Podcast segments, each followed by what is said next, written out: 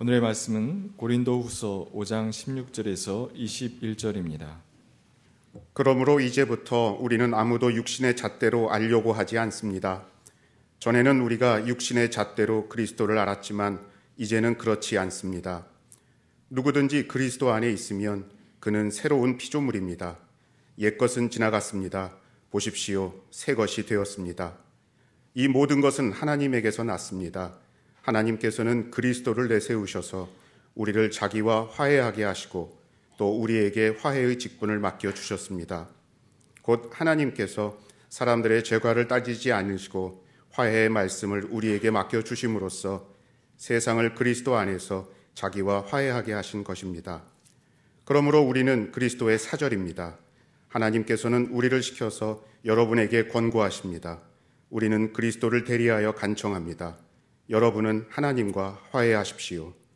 하나님께서는 죄를 모르시는 분에게 우리를 대신으로 죄를 씌우셨습니다. 그것은 우리가 그리스도 안에서 하나님의 의가 되게 하시려는 것입니다. 이는 하나님의 말씀입니다. 낡아버린 세상의 모든 것을 새롭게 하시는 주님의 은총과 평화가 이 자리 예배에 동참한 교우 여러분 모두와 함께 하시길 빕니다. 오늘은 주현절 입니다. 주현절은 1월 6일 날로 고정된 날입니다. 주님이 세상 앞에 몸을 드러내신 것을 기념하는 그러한 날이 바로 주현절입니다. 서방교회 전통에서는 동방 박사들이 예물을 가지고 예수 그리스도를 찾아온 날을 기념합니다. 하지만 동방교회 전통에서는 주현절은 예수님께서 세례자 요한에게 세례를 받고 공생애를 시작하신 날을 기념하는 날로 지키고 있습니다. 동서방 교회가 조금 전통이 다르긴 하지만 1월 6일을 주현절로 지키는 것은 똑같습니다. 그리고 여러분 아, 기독교 전통이 오래된 나라에서는 주현절이 되면 그것을 큰 명절로 여겨서 사람들은 거리를 행진해 가면서 주머니 가득 가지고 있었던 사탕을 아이들에게 던져주고 아이들은 기쁘게 그 사탕을 받는 이런 풍속도 있다고 합니다. 마치 동방 박사가 예물을 가지고 주님 앞에 나왔던 것을 아이들에게 기억시키기 위한 하나의 장치처럼 보이기도 합니다. 주님이 세상 앞에 모습을 드러내신 이날 우리는 너희는 세상의 소금이다. 너희는 세상의 빛이다 하신 그 주님의 말씀이 훤히 아니라는 사실을 우리의 삶을 통하여 입증하기 시작해야 합니다. 바로 이것이 주현절이 우리에게 주고 있는 하나의 도전이라고 말할 수 있겠습니다. 바울 사도는 믿는 사람들을 가리켜서 죽을 것이 생명에게 삼킨 바 된 존재라고 이야기했습니다. 이것이 우리의 실존입니다. 우리는 영원히 사멸할 수밖에 없는 육체를 가지고 살고 있지만 그러나 믿음을 갖고 산다고 하는 것은 영원한 생명에 삼켜진 존재로 이 땅에서 산다고 하는 것입니다. 그래서 바울은 얘기합니다. 우리는 믿음으로 사는 것이지 보는 것으로 사는 것이 아닙니다. 하고 말합니다. 눈에 보이는 것들, 그것들의 의지에 사는 것이 아니라 믿음의 눈을 가지고 세상을 바라보며 산다고 그는 그렇게 이야기하고 있습니다. 그러므로 눈에 보이는 것, 사람들의 시선을 끌만한 것에 마음을 빼앗기지 않고 오로지 눈에 보이지 않는 것 하나님의 마음과 깊은 접속을 이루며 살아가야 하는 것이 기독교인의 현실이라고 말할 수 있겠습니다. 바울 사도는 믿는 사람들이 추구해야 할 인생의 목표를 아주 간명하게 제시하고 있습니다. 우리가 몸 안에 있든지 몸을 떠나 있든지 우리가 바라는 것은 주님을 기쁘게 해드리는 사람이 되는 것입니다. 여러분, 이것이 여러분의 인생의 목표 맞습니까? 바울 사도는 믿는 사람들의 인생의 목표를 주님을 기쁘시게 해드리는 사람이라고 말하고 있습니다. 우리의 삶이 하나님의 마음과 깊은 일치를 이루고 있다면, 그래서 하나님이 기뻐하시는 것을 우리도 기뻐한다면, 하나님이 마음 아파하시는 것을 바라보며 내 마음도 똑같이 아파진다면 하나님의 발걸음이 닿는 곳에 내 발걸음도 가머물고 있다면 우리는 하나님을 기뻐하는 사람, 하나님의 기쁨을 드리는 사람이라고 말할 수 있을 것입니다.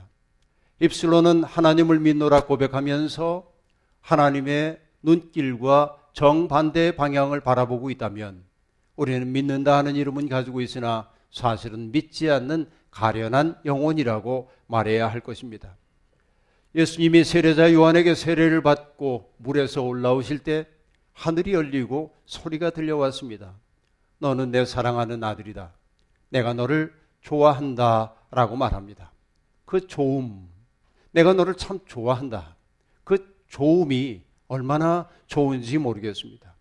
하나님은 예수님의 어떤 모습을 보고 그렇게 좋아하셨을까요? 그것은 간단합니다. 세상에 연약하고 가련한 사람들에 대한 말할 수 없는 연민과 사랑을 품고 살았던 예수 그리스도. 세상에서 자기의 삶을 무가치하게 여기고 있는 사람들에게 그대의 삶이 얼마나 소중한지 모른다고 일깨워 주셨던 그리스도의 그 따뜻한 사랑이야말로 하나님의 마음 속에 좋음을 일으킨 바로 마음이라 말할 수 있겠습니다. 하나님이 기뻐하시는 사람이 된다는 것은 외적인 종교 행위에 열심인 사람이 되는 것이 아니라 오히려 하나님의 마음과 접속을 이루기 위해 부단히 애쓰고 하나님으로부터 출발된 마음을 품고 세상에서 사람들을 대하는 것, 바로 그것이 하나님을 기쁘시게 해드리는 사람이라 말할 수 있겠습니다. 바울은 고린도 교인들에게 자기가 그렇게 하나님을 기쁘시게 해드리는 생애 목표를 품게 된 까닭을 간명하게 밝히고 있습니다. 그것은 한마디입니다.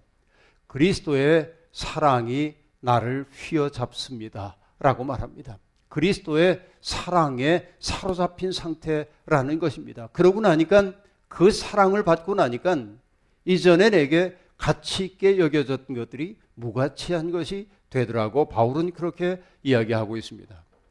신앙을 가리켜서 궁극적인 관심에 사로잡힌 상태라고 설명한 신학자가 있습니다. 신앙이란 사로잡힘의 경험입니다.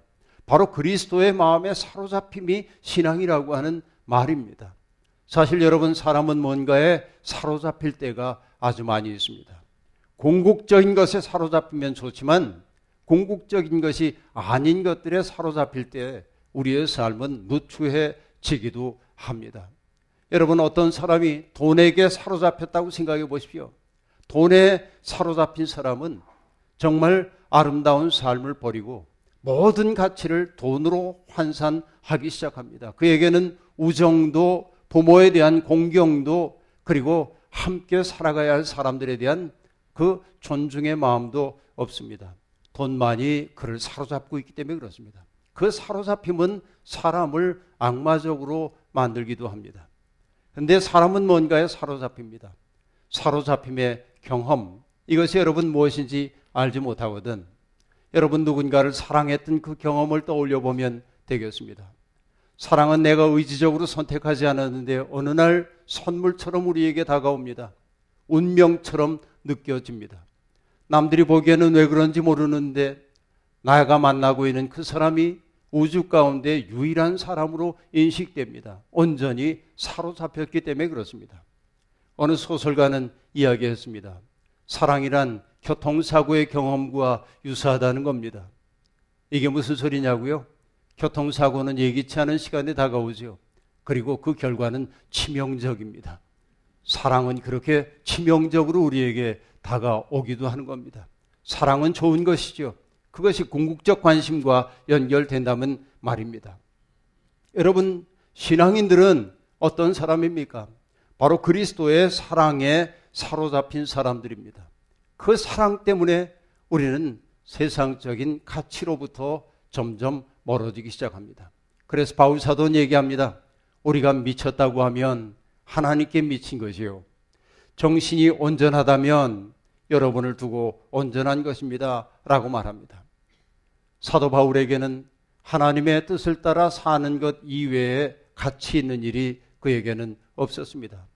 하나님의 뜻, 그것은 우리가 일상적으로 만나는 모든 사람들을 진리 가운데로 인도하는 것. 내가 맛봤던 그 그리스도의 사랑에 사로잡혀서 내가 맛봤던 그 깊은 행복을 사람들에게 나누어 주며 사는 것. 바로 그것이 기쁨이라고 말하고 있습니다. 조롱을 당하고 박해를 당하고 때때로 생명의 위협을 겪기도 했습니다만 믿음의 사람들은 한결같이 그 길을 걸어갑니다. 왜냐하면 사로잡혔기 때문에 그렇습니다. 대부분의 사로잡힘은 우리를 부자유하게 만듭니다.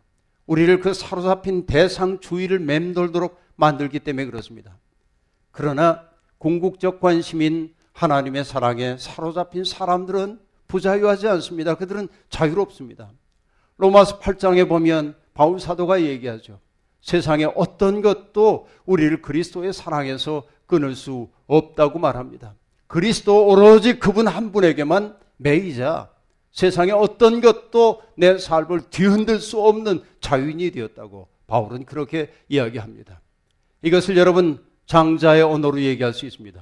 장자의 양생주에 보면은 어떤 표현이 등장하냐면 제지현해라고 하는 말이 나오는데 제는 옥황상제 뭐 아, 하늘 임금 이렇게 본다면 그러니까 우리 식으로 얘기하면 오로지 하나님께 매인 해방입니다.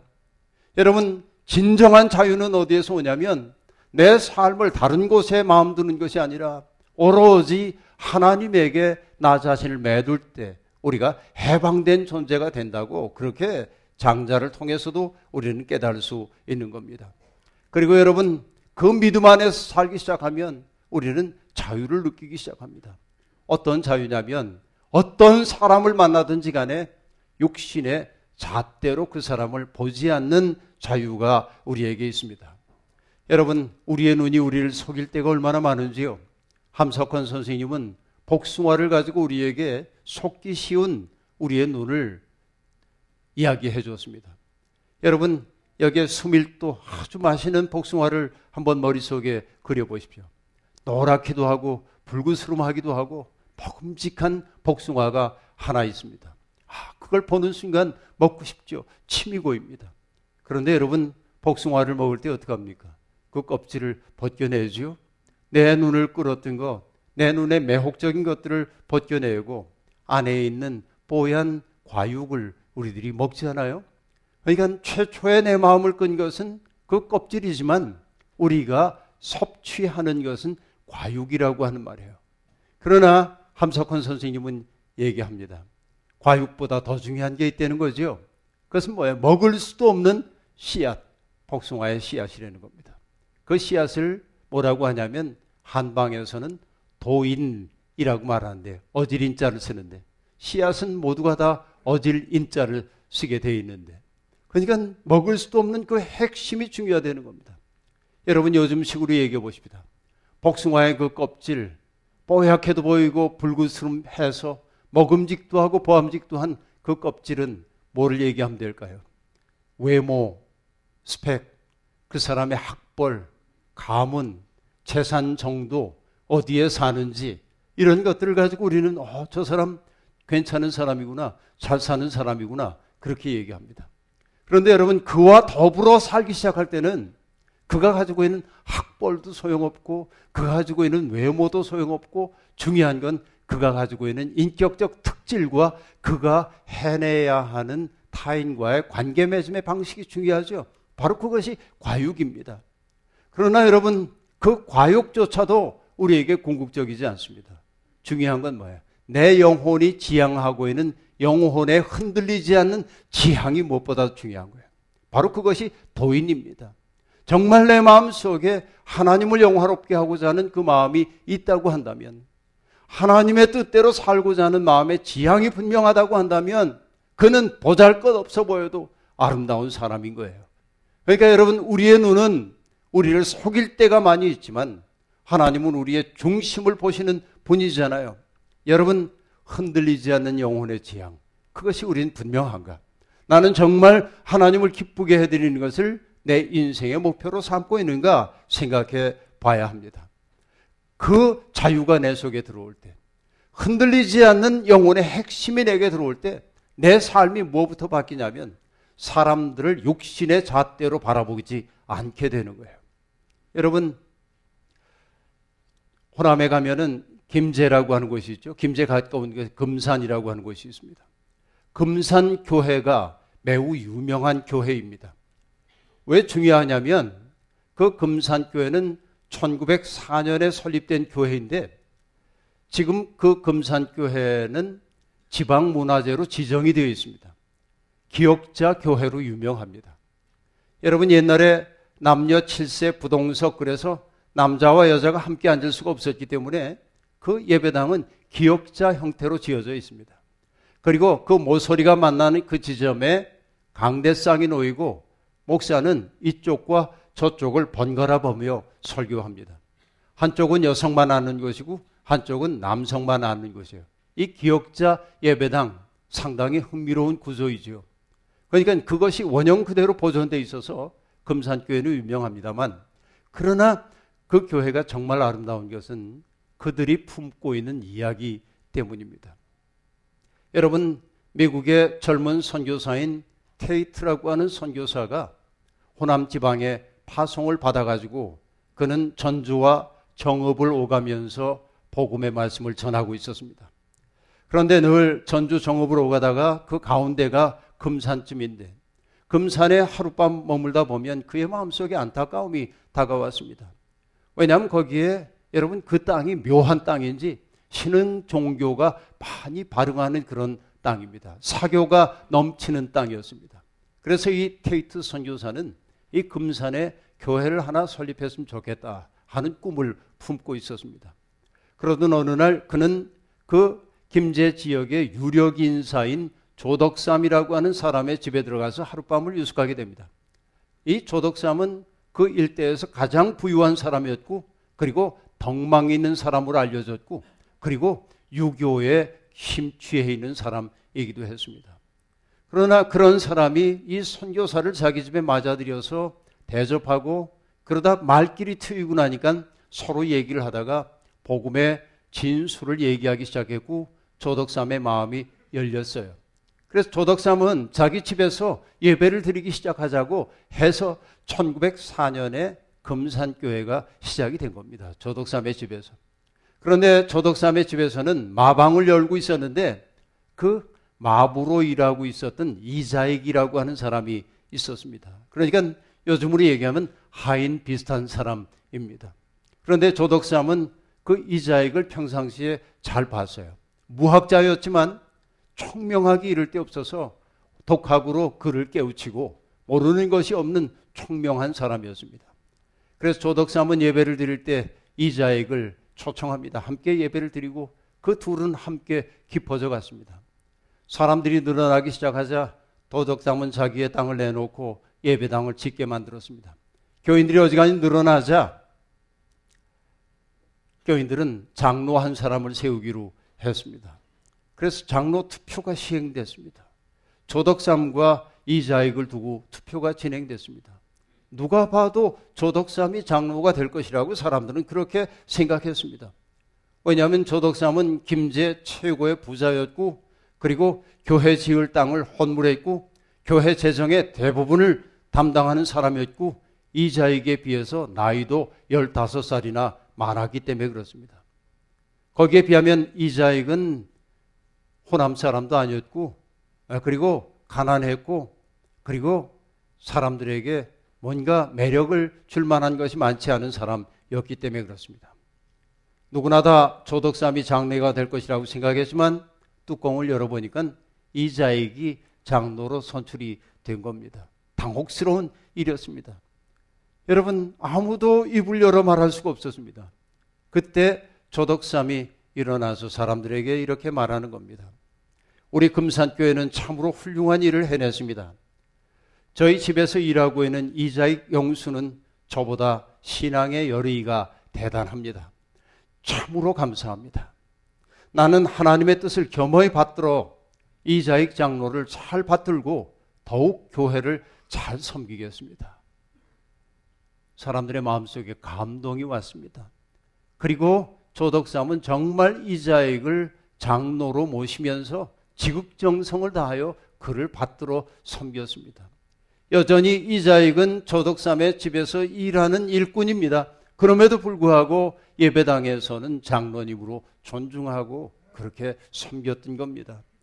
그리고 여러분 나중에 조덕삼은 장로가 되었습니다만 나중에 이자익을 평양신학교에 보냅니다. 그리고 학비와 그리고 생활비까지 다 대줘서 이자익은 일제 시대를 대표하는 목사가 됩니다. 이게 정말로 놀라운 일이 아니고 무엇이겠습니까?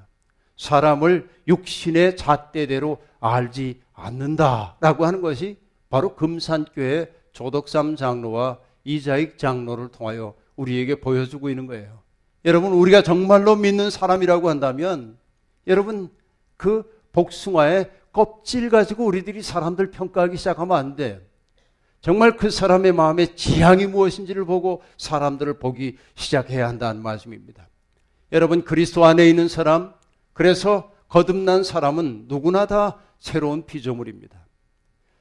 옛사람을 대표하는 아담은 인류를 죄악 가운데로 인도했지만 새로운 피조물의 첫 열매인 그리스도는 우리를 사랑과 구원의 길로 인도하십니다. 새로운 피조물은 누구입니까? 자기 좋을 대로 생각하거나 말하지 않는 사람입니다. 자기 좋을 대로가 아니라 남 좋을 대로 말하고 생각하는 사람들입니다. 저는 이 자리에서 예배드리고 있는 우리 교우들 모두가 새로운 피조물이 되기를 원합니다. 여러분, 육신의 잣대로 사람을 바라보는 사람들이 아니라 영혼의 핵심을 바라보면서 존중해야 할 사람, 존중할 줄 아는 사람들이 되기를 원합니다. 바로 그것이 새로운 피조물의 징조이기 때문에 그렇습니다. 우리가 그렇게 살아야 하는 까닭은 또 그렇게 살 수 있는 것은 뭡니까? 죄 많은 우리들을 하나님이 내치지 아니하시고 하나님의 선제적 은총으로 우리를 부둥켜 안고 주님의 일꾼으로 삼아 주셨기 때문에 그렇습니다. 하나님은 죄 많은 우리들을 위해서 죄 없으신 예수 그리스도에게 우리의 죄를 대신 지게 하심으로 우리를 구원하여 주셨습니다. 그 은총이 우리를 살게 해 줍니다. 여러분, 주님으로 하여금 우리의 죄를 대신 담당하게 하신 까닭은 그런 변화된 삶을 통하여 우리 또한 화해의 사절로 이 땅에서 살도록 하기 위해서입니다. 믿음의 사람들이 한순간도 잊지 말아야 할 것은 내가 믿는 사람으로 부름받은 것은 다리를 놓기 위해서구나. 서로 만날 수 없는 사람들을 만나도록 하기 위해서 하나님은 나를 다리로 삼기 위해 불러주셨구나 하고 생각을 해야만 하는 것입니다. 화해란 다리를 놓는 것을 의미합니다. 저는 징검다리를 건널 때마다 언제나 생각합니다. 이 징검다리를 만들기 위해서 차가운 물 속에 발을 딛고 들어가 그 징검도를 놓는 사람들의 사랑을 말입니다. 그렇죠. 우리는 무심히 그 돌을 밟고 건너가는지 모르지만 누군가는 물 속에 들어가 그 돌을 놓을 수밖에 없는 거예요. 하나님을 믿는 사람들은 바로 그런 일을 위해 부름을 받았다 하는 얘기입니다. 바울 사도는 이렇게 화해를 지향하며 살아야 하는 기독교인의 삶을 이렇게 말하고 있습니다. 유대 사람도 그리스 사람도 없으며 종도 자유인도 없으며 남자와 여자도 없습니다. 여러분 모두가 그리스도 예수 안에서 하나이기 때문입니다.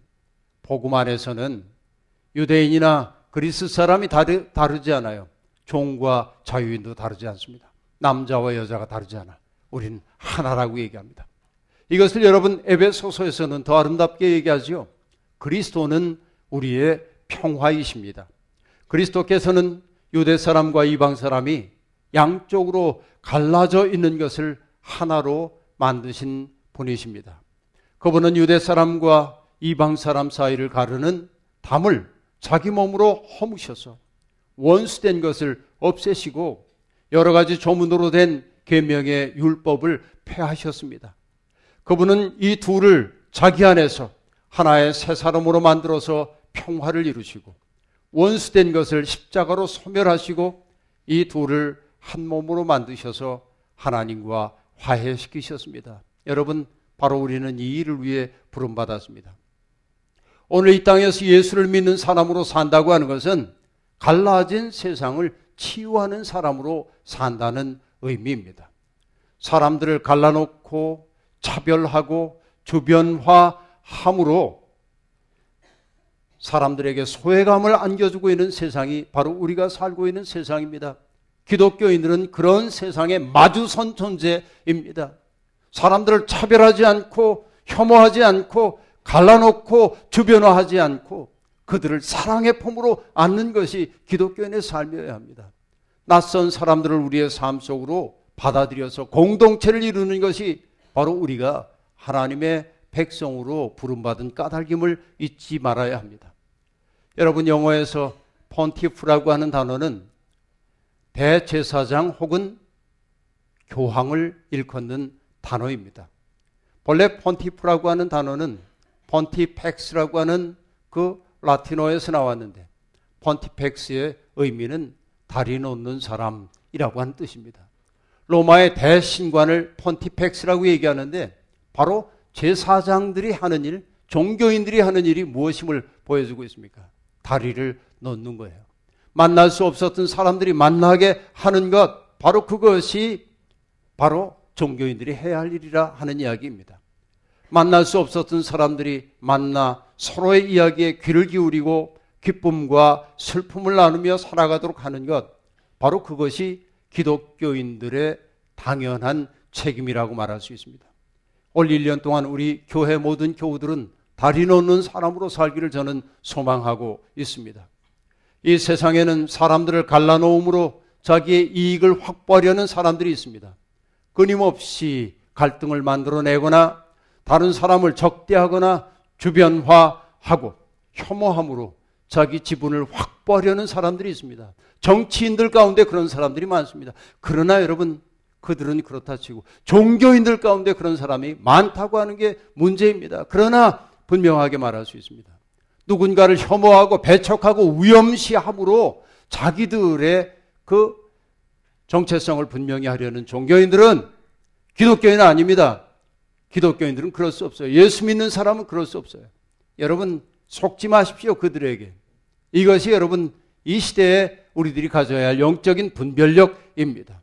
갈등을 조장하고 누군가를 미워하도록 부추기는 사람들은 제 아무리 그리스도의 이름으로 얘기한다 해도 그들은 그리스도의 종 아닙니다. 그리스도의 이름을 팔아먹는 장사꾼에 불과합니다. 속지 마시길 바랍니다. 여러분, 우리는 정말 화해하도록 부름을 받았어요. 예수님은 산상수훈에서 너희 빛을 사람에게 비추어서 그들이 너희의 착한 행실을 보고 하늘에 계신 너희 아버지께 영광을 돌리게 하여라 하고 말씀하셨습니다. 그렇습니다. 우리의 빛을 세상 앞에 비춰야 합니다. 주님이 세상 앞에 당신을 드러내신 것처럼 우리도 그리스도의 빛을 세상에 드러내는 사람으로 살아야 합니다. 어두운 곳에 빛을 가져가고 만날 수 없던 사람들이 만나 화해하도록 하고 그래서 함께 평화의 노래를 부를 수 있도록 하는 것.